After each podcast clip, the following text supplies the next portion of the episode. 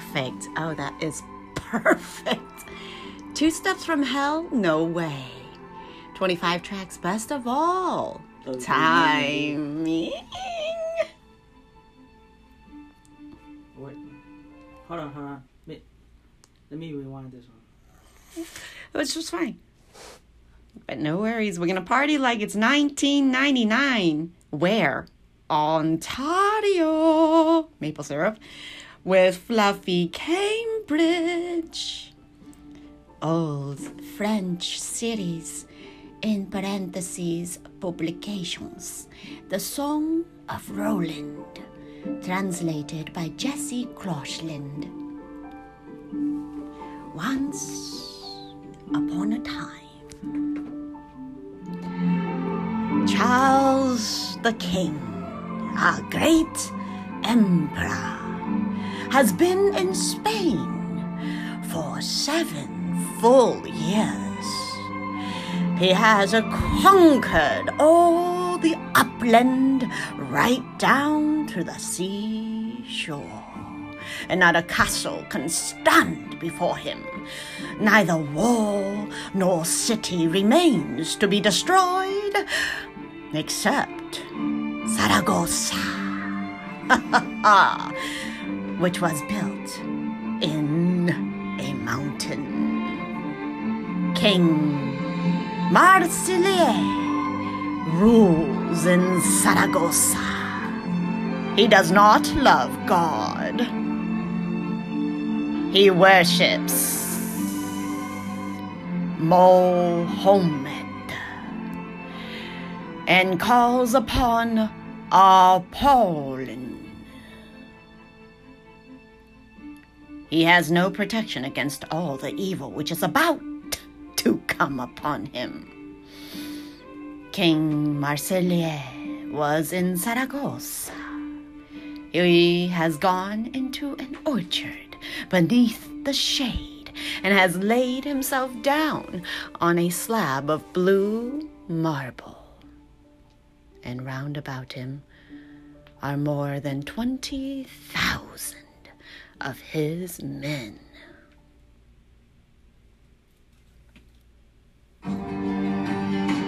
He calls his dukes and his counts to him. To him! Listen, my lords. What a calamity threatens us. The Emperor Charles of fair France has come in into this land to destroy us. The Emperor Charles of fair France has come into this land to destroy us. I have no army capable of giving him battle, nor are my people such that they can break his to pieces. Counsel me, a wise man, as wise men, and save me from death and dishonor. Not a heathen replied a single word, save Blancandrin of the castle of Valfonde. Blancandrin was one of the wisest of the heathen. He was a good knight for his valor and a prudent man to counsel his lord. And he said to the king, Now, be not dismayed. Send a message of faithful service and very great friendship to Charles, the proud and arrogant one. Say that you will give him bears and lions and dogs, seven hundred camels, and a thousand molted falcons. Four hundred mules laden with gold and silver, and fifty wagons wherewith to form the convoy.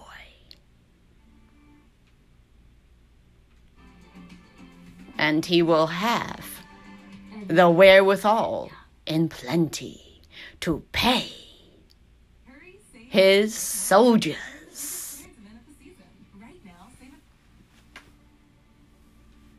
He will have the wherewithal in plenty to pay his soldiers. He has been fighting in this land long enough, and he ought to return to Aix in France. Say that you will follow him at the feast of Saint Michael, and you will accept the Christian faith and will be his vassal in all loyalty. If he asks for hostages, you will send them, whether ten or twenty, as a pledge of your good faith. Let us send the sons of our own wives. It is far better that they should lose their heads than that they should lose our honor and our dignity and be reduced to beggary.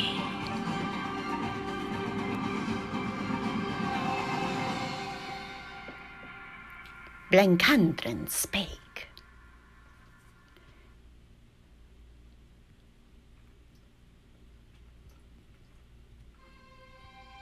Next, number four, we hear from Blancandrin. By this, my right hand, and by the beard that waves over my breast, you will very soon see the army of the French men brought to naught. The Franks will return to France, their own land, and when each one is at the abode of his choice, Charles will be at Aix in his chapel, and he will be holding high revel at Michaelmastide. The day will come, and the appointed time will pass, but of us no word and no news shall he hear. The king is proud, and his heart is wrathful. He will have our hostages beheaded. But it is far better that they lose their heads than that we should lose Spain, the bright and fair, and suffer evils and deprivations thereto.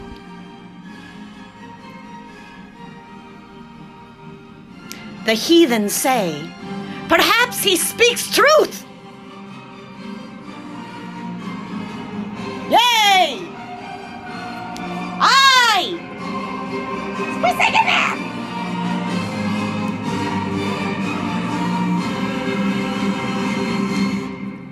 Number five, King Marseille has finished taking counsel, and he has called to him Clarence of Balaguer, Estamarin, and dropping his peer, Priamon, and Guaran, the bearded, Machiner, and his uncle, Maheu, Donwer, and Malbien, from beyond the sea, and Blancandrin, to tell them what he has resolved.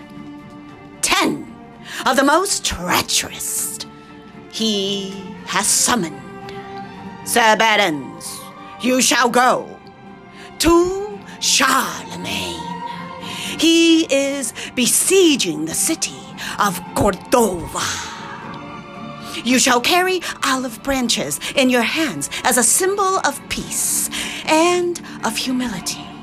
If by your skill you can reconcile me to him, I will give you abundance of gold and silver, lands and fiefs. As many as you wish.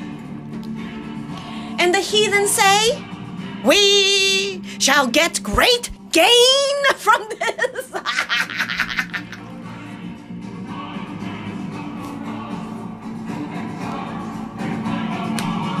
Number six. King Marseille has finished taking counsel, and he said to his men, Lords, you shall go hence. Olive branches you shall carry in your hands, and of Charlemagne the king you shall beg on my behalf that for the sake of his God he have mercy on me.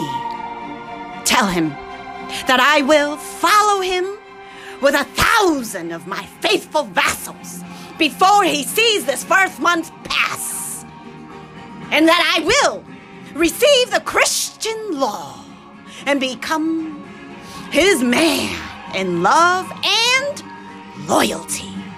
If he desire hostages, he shall have them in truth. Blancandrin said, You will have a very good treaty.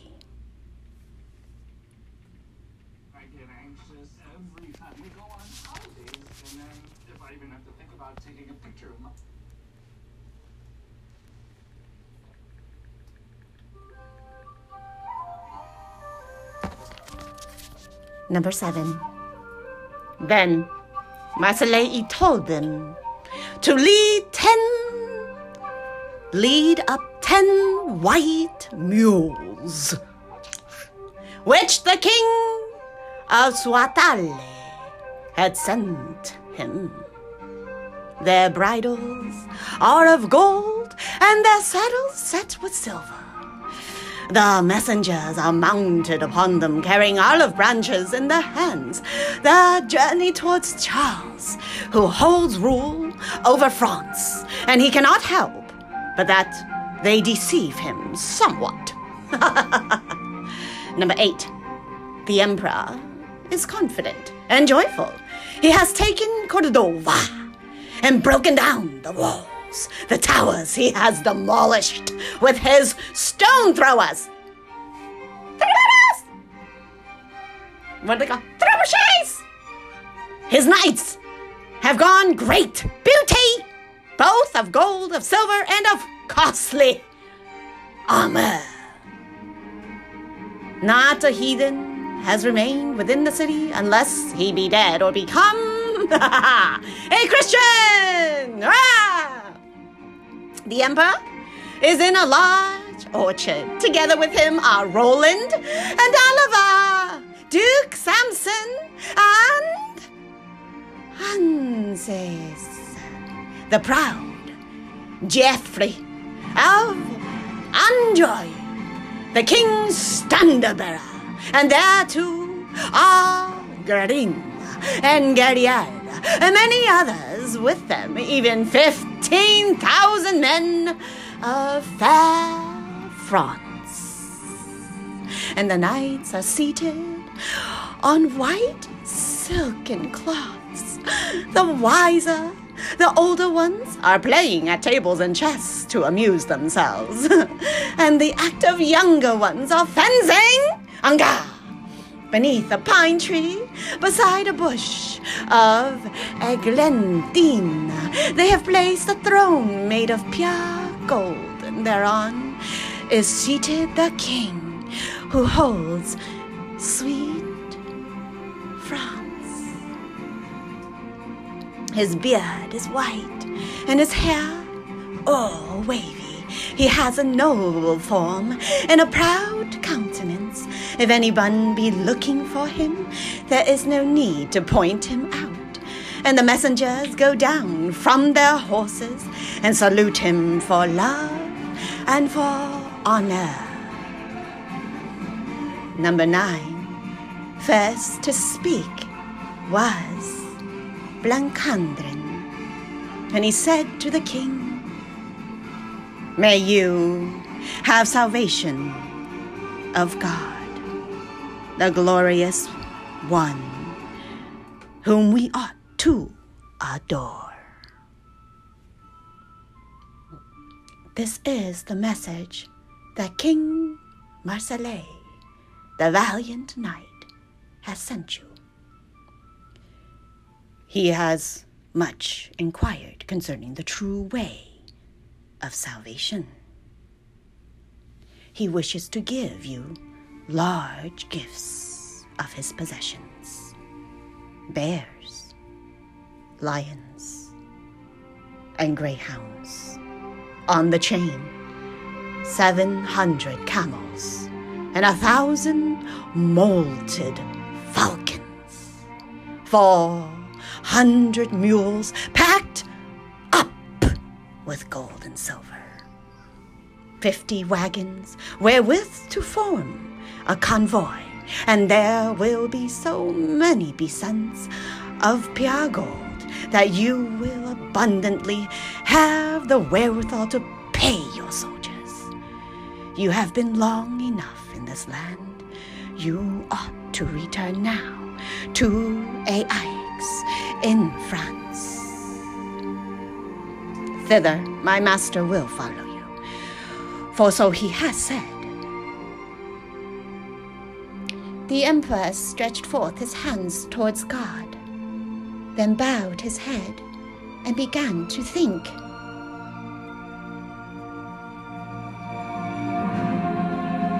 Number 10. The emperor's head was bowed low.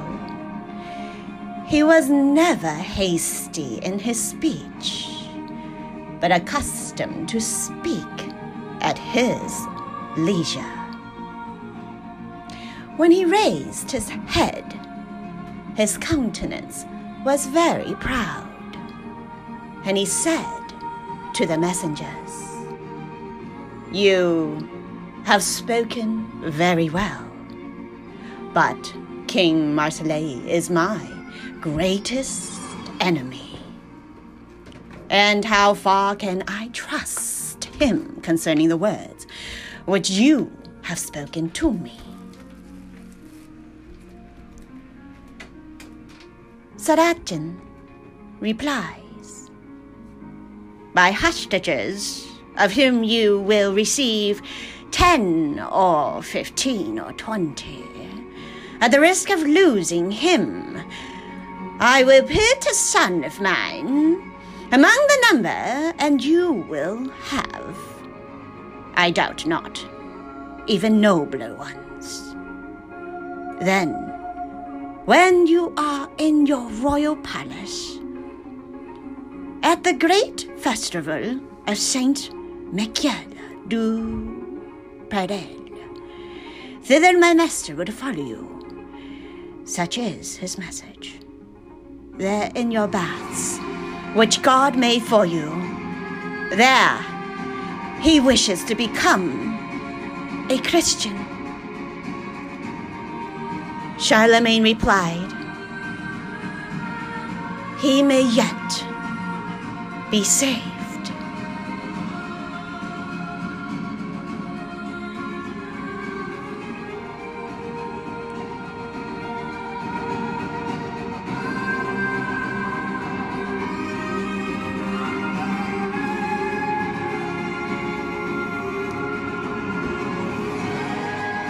Number 11.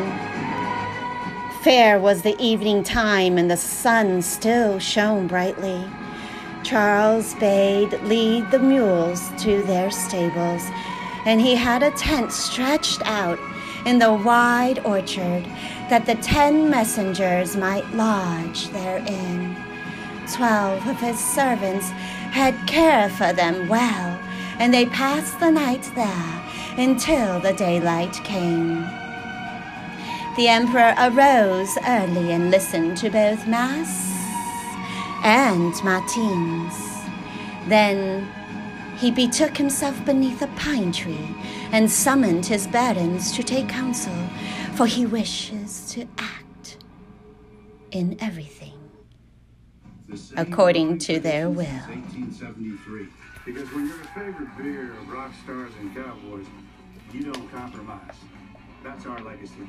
What do you want to go down in history for? Coors Banquet. Start your legacy.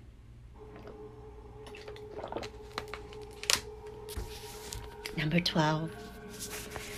The emperor goes beneath a pine tree and summons his barons in order to take counsel.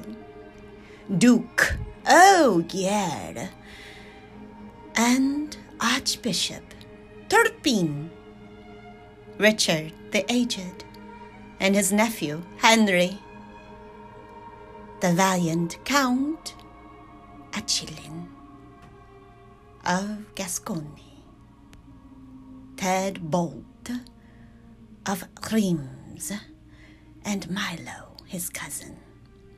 There too were Guerin and Gerdierd, and together with them came Count Roland and the brave and noble Oliver. Of the Franks of France, there are more than a thousand. Ganelon came there too, the one who did the treacherous deed. Now begins the council which turned out so ill. Number 13. Emperor Charles. Sir King Marseille has sent his messengers to me. He wishes to give me a great mass of his possessions bears and lions and greyhounds on the leash, 700 camels and a thousand molted falcons, 400 mules laden with gold of Arabia. And besides, all this more than 50 wagons. But he bids me return to France, and he will follow me to the palace at Aix. And there he will accept our most holy law. He will become a Christian, and he will hold his lands from me. But I don't know. What is his intent? The Frenchman said, It behooves us to be cautious. Behooves! Cautious!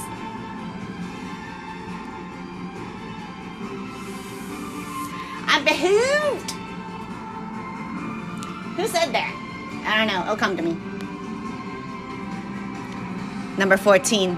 The Emperor has finished speaking. Count Roland, who does not agree with him, leaps up and begins to contradict him. He said to the king, To your misfortune will you trust Marseille. He came into Spain seven full years ago.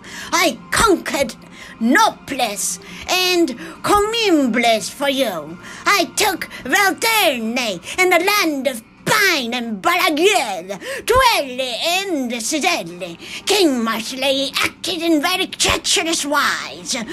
He sent fifteen of his heathen, each one carrying an olive branch, and they said these very same words to you.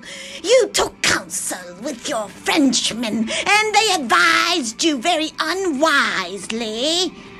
You sent two of your counts to the heathen. One was Bassan and the other Basile. He took off both your heads, both their heads, in the mountains beneath Hautilé. Carry on the war as you have begun it. Lead your army in battle array to Saragossa. Besiege it for the rest of your life and avenge those whom the Thalin have murdered.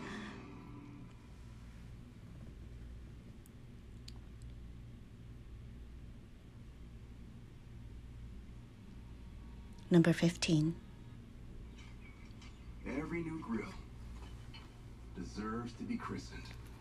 Do it right with the champagne of beers. Welcome to the high life.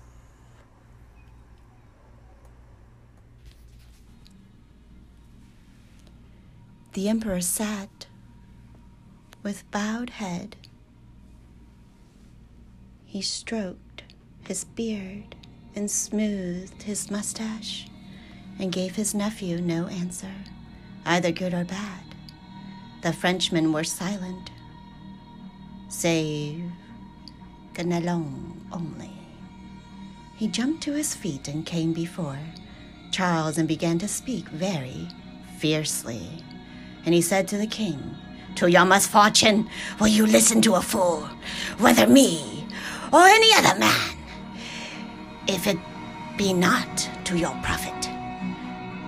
When Marseille tells you that he will become your vassal with clasped hands and will hold all Spain as a gift from you, he will, that he will, accept the faith that we hold, whoever he be,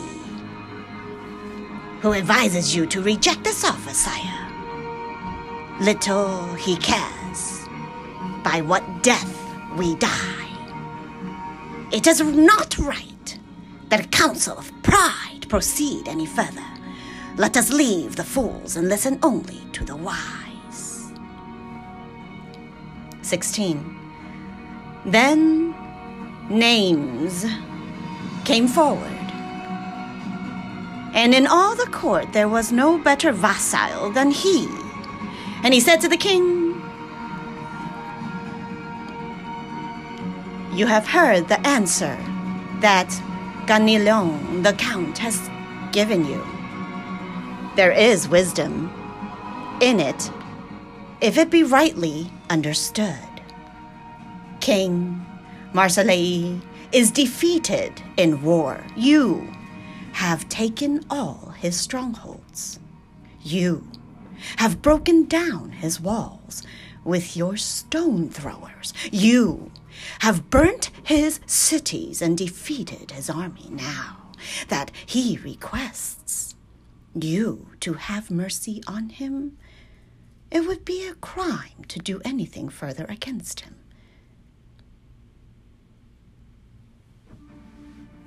And since he is willing to give up hostages as a pledge, this great war ought not to go on any longer. The Frenchman said, The Duke has spoken well! Hurrah! Music of it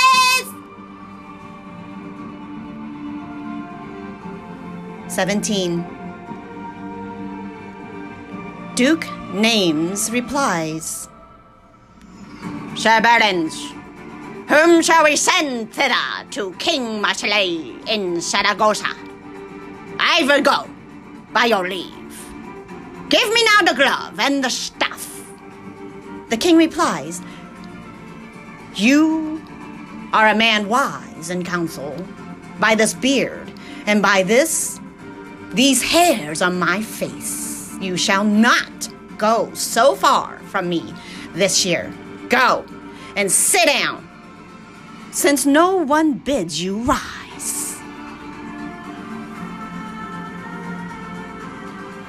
18. Sir Barons. Roland replies. Whom can we send to the Saracen who holds Saragossa?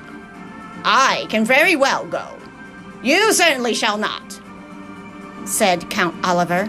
Your spirit is much too fierce and proud. I doubt not that you would get yourself mixed up in strife. If the king wishes, I can go very well. But the king replies, Be silent, both of you. Neither you nor he shall set forth there. By this beard, What you see, whitening, I curse upon him who wishes to send one of my twelve peers. The Frenchmen are silent, and there they sit, quite dumbfounded.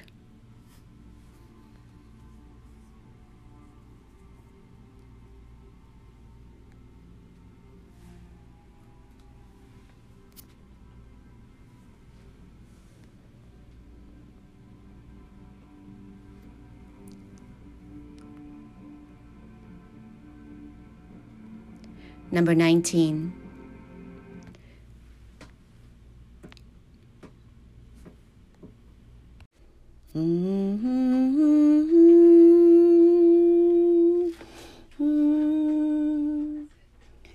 Ave Maria. Hail Mary, full of grace. Gratia plena.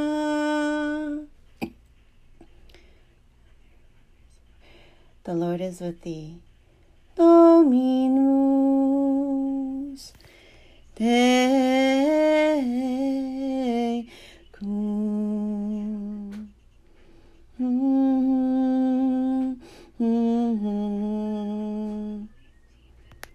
Blessed are you among women. Benedictus in mulieribus. And blessed is the fruit of thy womb, Jesus. Et benedictus fructus ventris tui. And blessed is Jesus Christ.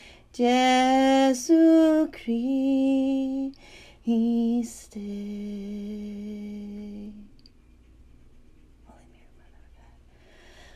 Sancta Maria,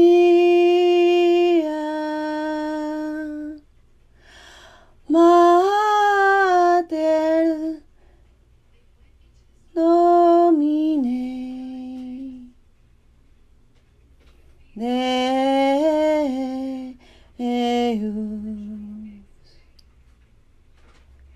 Pray for us sinners. Pray for us sinners. Ora pro nobis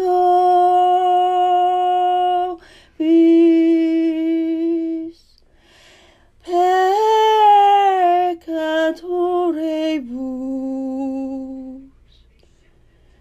now and at the hour of our death.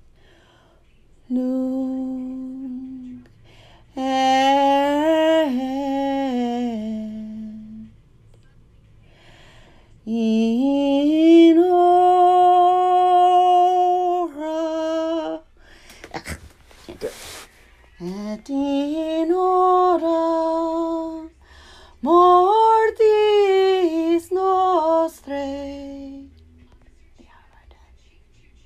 Amen. Ah, Amen. Did it load yet? Four minutes. Sa no. Cantus selecti et benedictionem es es mi sacramenti numero 807 Cantus selecti et benedictionem SSM sacramenti ex libris Vaticanis et soles mensibus. Exerti exerti editio redemicis signis ornata ornata. Ornaments ornata.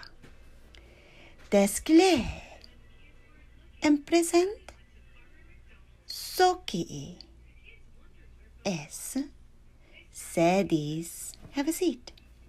Apostolicae. Apostolic. Et sacrorum. Holy wine. Rum. Rituum. Rituals, congregaciones, congregations, typography. Copyright? Typers. Parisis, Paris, Tornaci, I don't know, Romae, Neo, Eboraci. Printed in Belgium. Chocolates? 1957. Imprimatur. Tornaci. De. Die. 28. 28th of February. February 1957. Julius le COVID. Vicar General. Omnia. Jura vindicatum vindication. Tam in universam. Universe. Nostram for us. Ex cogitandi.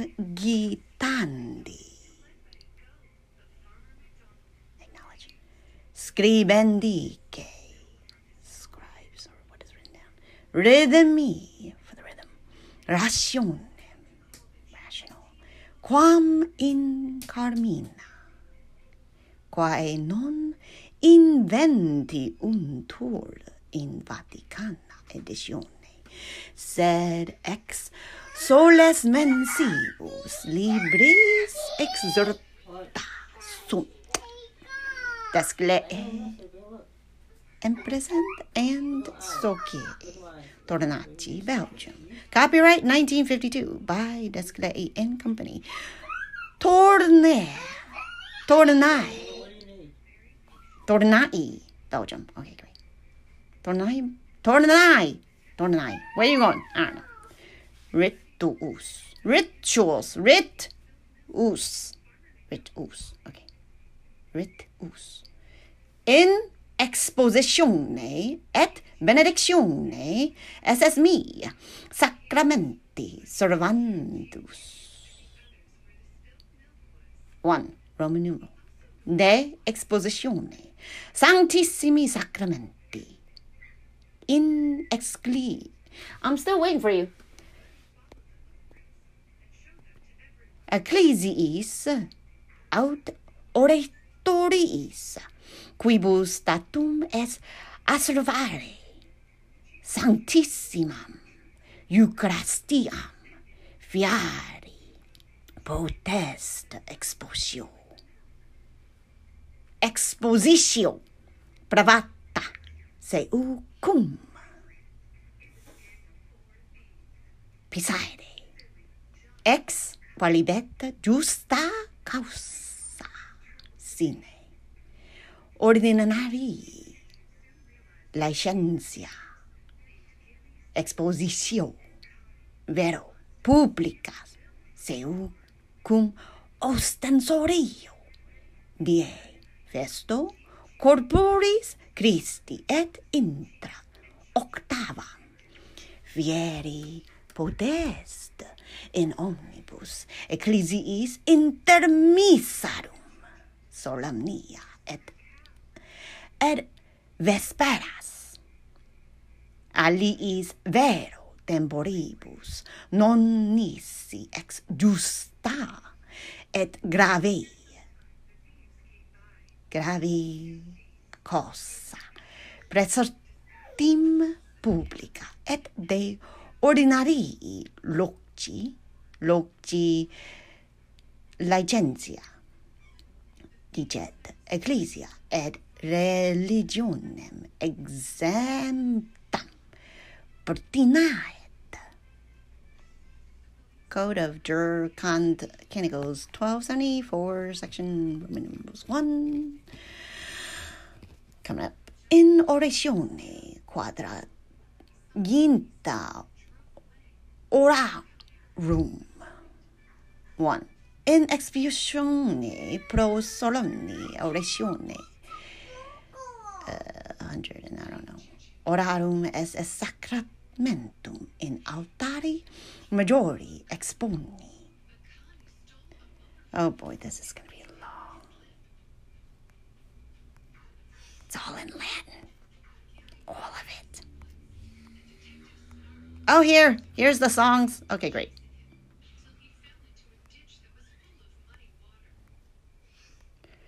In honor. Okay, I'm trying to find something to sing here since I daddy's asleep. And oh boy. In honorum esse sacramenti. Okay, here's it in song. Salutaris. No, s- salu, salutaris. Hoste. No, I can't do it. I can't do it. Okay, I'll try.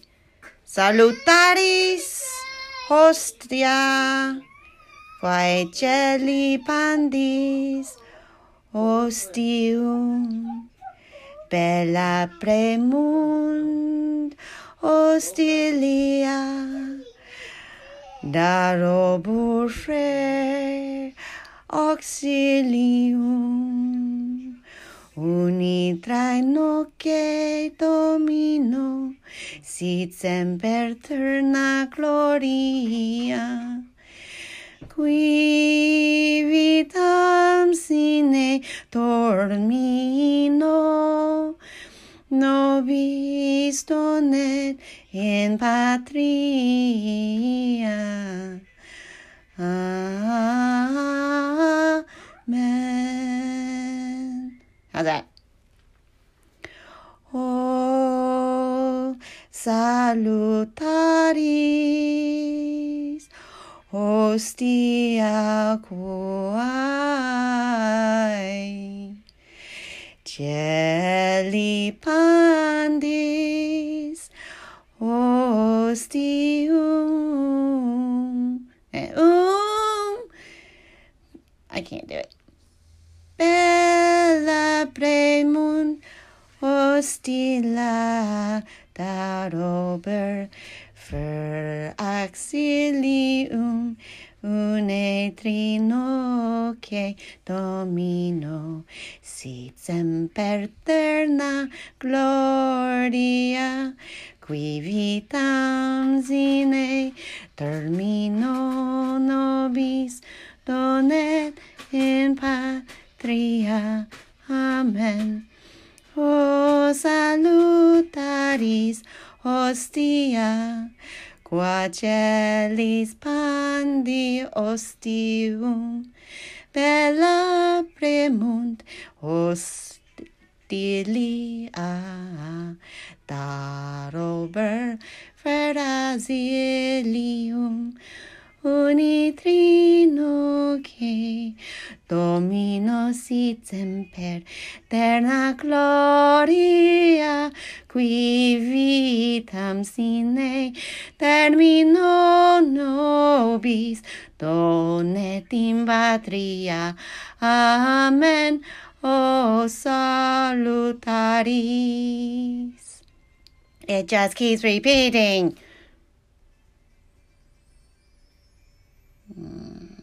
Okay. I guess this is every. Oh, here. Angelic.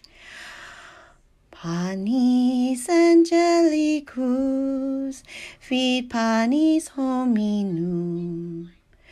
Dat panis angelicus, figuris terminum. Oh, Ores mira bilis. Manducat nominum pauper servus et humilis tetrina Dei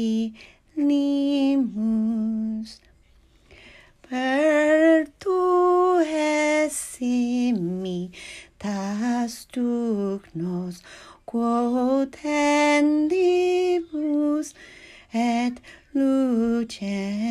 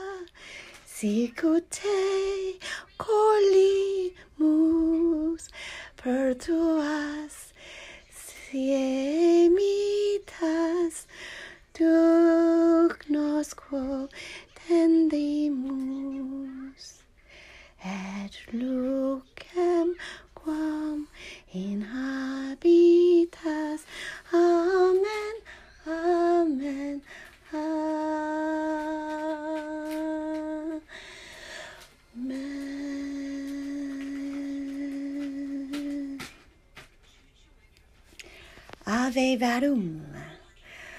Ave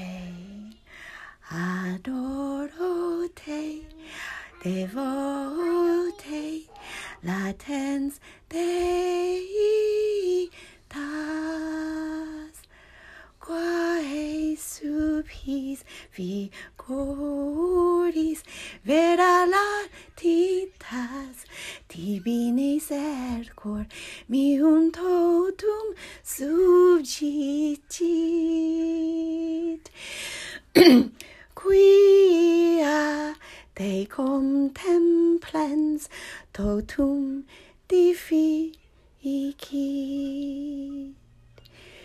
visus tactus gustus in te fallitur sed auditu solo tuo cre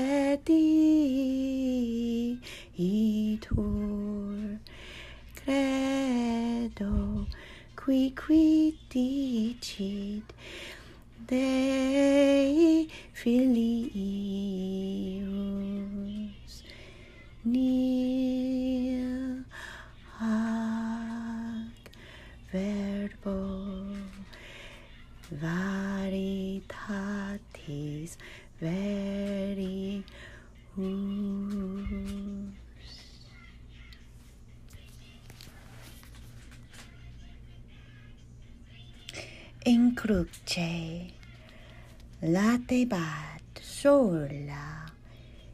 They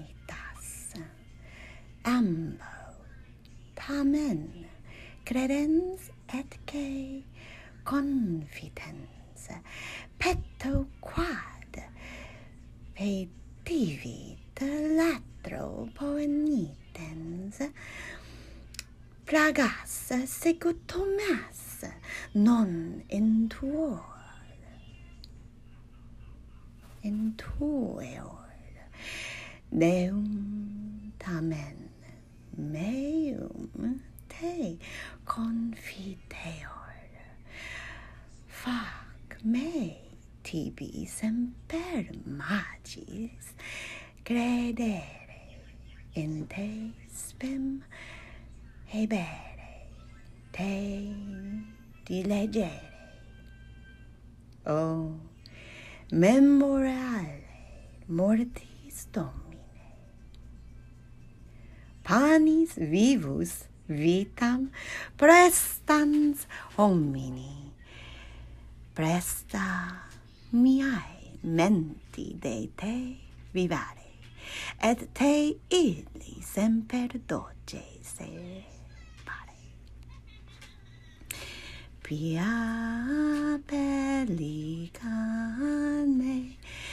Jesu Domine mi mundum munda tuo sanguine cuius una stilla sovum facere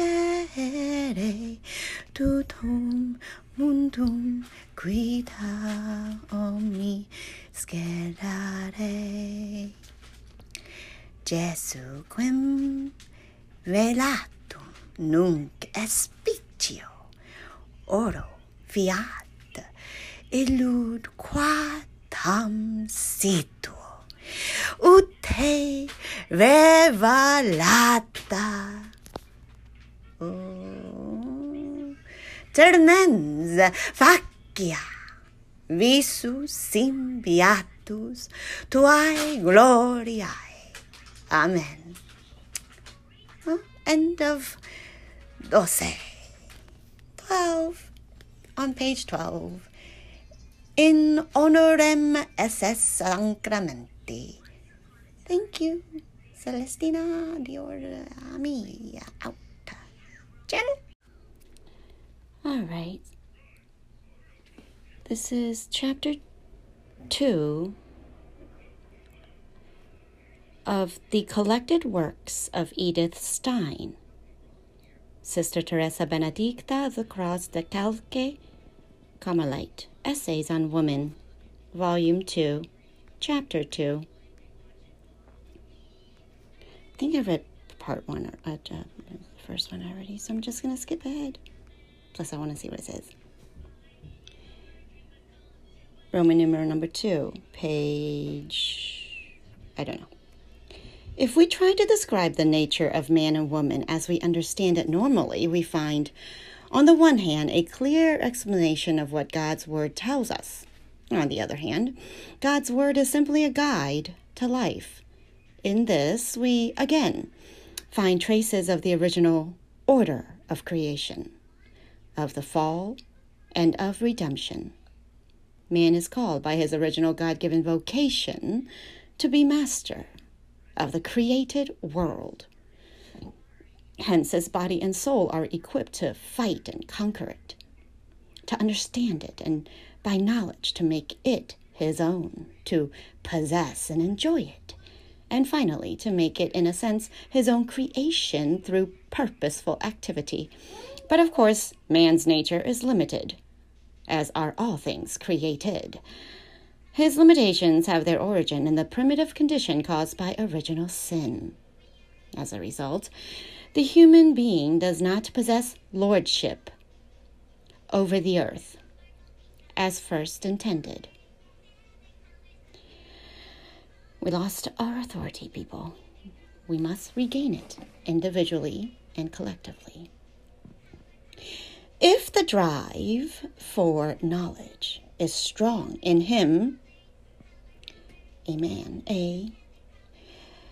And if he uses justly, Jay, all his strength to satisfy this drive, then more and more would he, could he, would, would, would he, will be, he will be forced to renounce the possession and enjoyment of all the things in life, and in, in addition, his power of creativity will be undermined. If this life's goal is possession and gratification, he will be less likely to attain pure, disinterested understanding and less likely to be capable of creative activity. But, but, but, if he is content completely to transform a small realm by his own creative activity, as a farmer, or artist, or government worker, etc., abstract knowledge and enjoyment in the material goods of life are of less importance. And as our, we are constantly reminded that the more perfect the single achievement is, the more limited it is in scope. Perfection hmm, can only be achieved through a one sidedness and the determination of the other qualities. And the deter- deterioration Perfection can only be achieved through a one sidedness and the deterioration of the other qualities. But also, given man's fallen nature, this one sided endeavor to achieve perfection easily becomes a um, decadent aspiration in itself. Our desire for knowledge does not respect limits placed on it, but rather seeks, by force, to go beyond its limits. Human understanding may even fail to grasp that which is not essentially hidden from it because it refuses to submit itself to the law of things. Rather, it seeks to master them in arbitrary fashion or permits the clarity of its spiritual vision to be clouded by desires and lusts. In the same way, the decay of man's dominion is seen when we consider his relationship to the natural riches of the earth instead of reverential joy in the created world instead of a desire to preserve and develop it. Man seeks to exploit it greedily to the point of destruction or to nonsense or to senseless acquisition without understanding how to profit from it or how to enjoy it. Related to this is the debasement of creative art through the violent distortion and caricature of natural images. The deterioration of kingship to brutal authority also holds true in the relationship of man to woman. According to the original order, she was entrusted to him as companion and helpmate. Consequently, if she is to stand by his side in lordship over the earth, she must be endowed with the same gifts to understand, to enjoy, and to create. But usually, she is endowed with these gifts and consequently runs less danger of losing herself in one sidedness. Thus, she will be able to serve man in their mutual duties. She protects man from his natural one sidedness by her own harmonious development. But the relationship of the sexes since the fall has become a brutal relationship of master and slave. Consequently, women's natural gifts and their best possible development are no longer considered. Rather,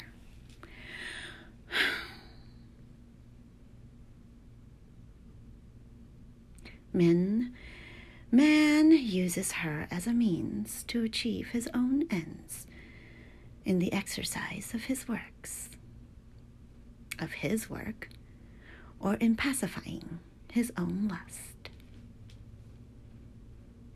of, however it can be easily it can easily happen that the despot becomes a slave to his lust and thereby is a slave of the slave who must satisfy him.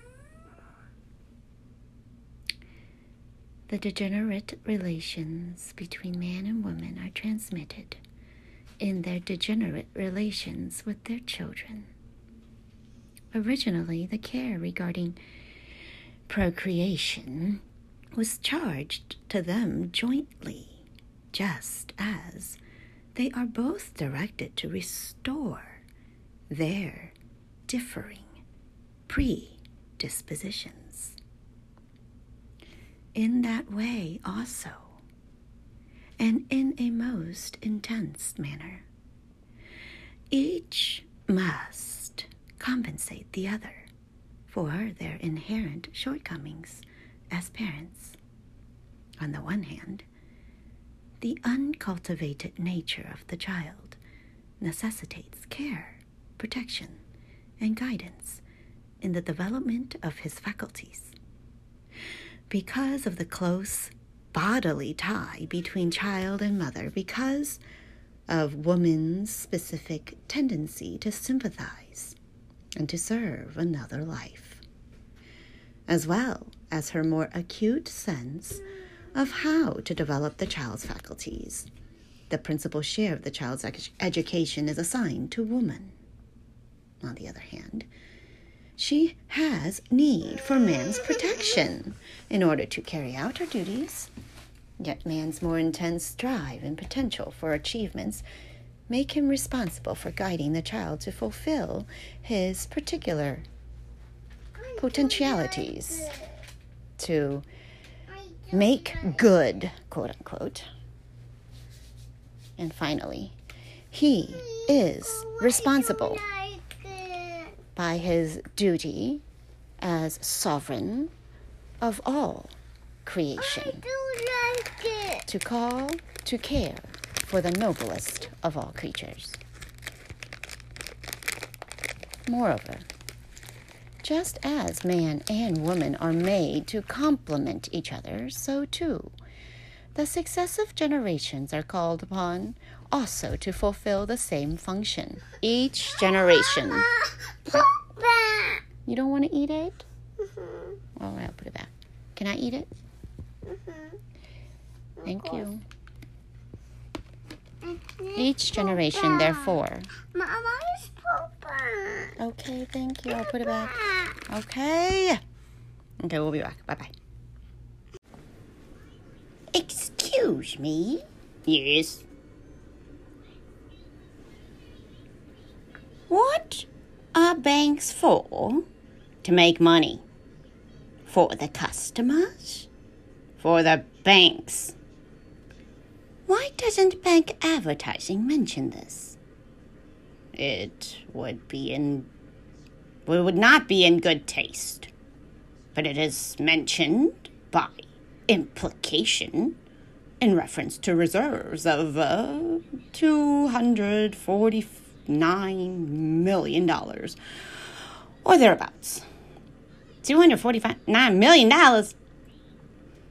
That is the money they have made. Out of customers? I suppose so.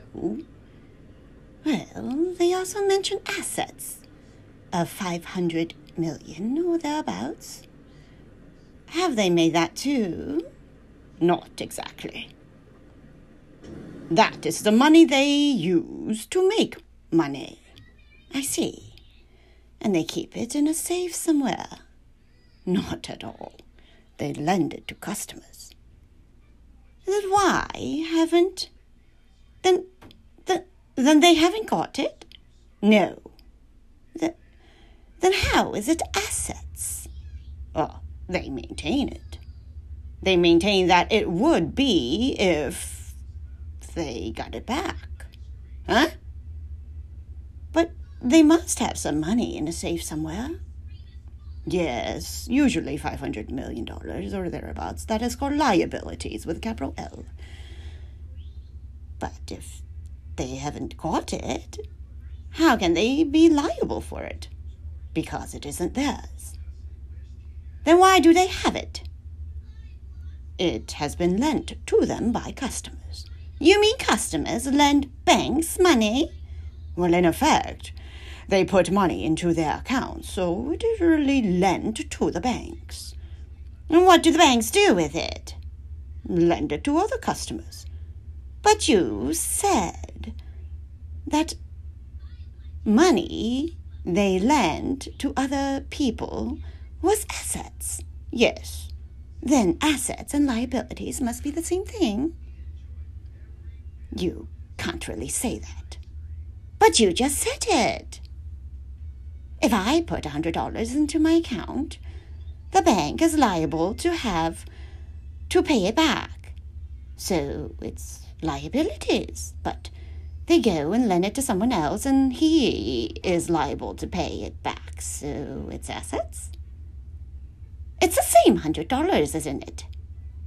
Yes, but then it cancels out. I, it means, I mean, doesn't it? That banks haven't really any money at all. Theoretically. Never mind theoretically. And if they haven't any money, where do they get their reserves of $249 million or thereabouts? I told you. That is the money they have made. How? Well, when they lend your hundred dollars to someone, they charge him interest. How much? Well, it depends on the bank rate. Say five and a half percent. That's their profit. Why isn't it my profit? Isn't it my money? It's the theory of banking practice that.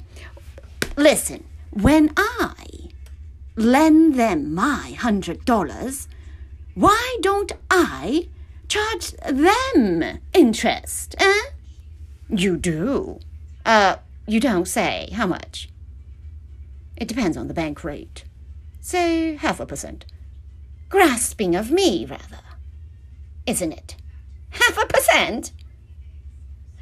But that's only if you're not going to draw the money out again.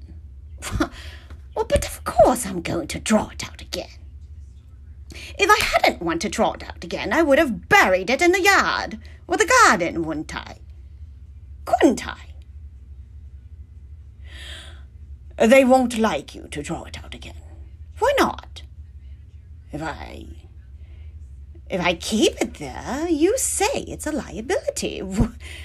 Would not they be glad if I reduce their liabilities by removing it?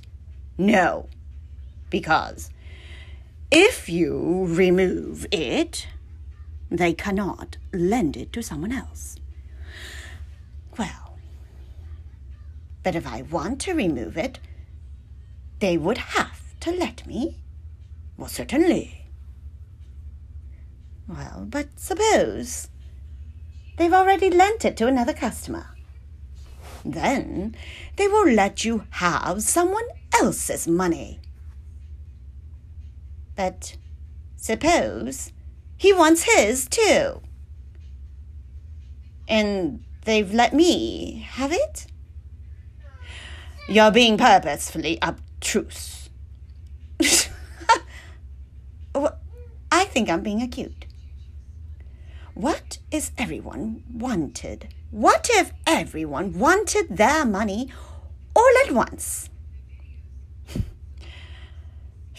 It's the theory of banking practice that they never would. So, what banks bank on is not having to meet their commitments.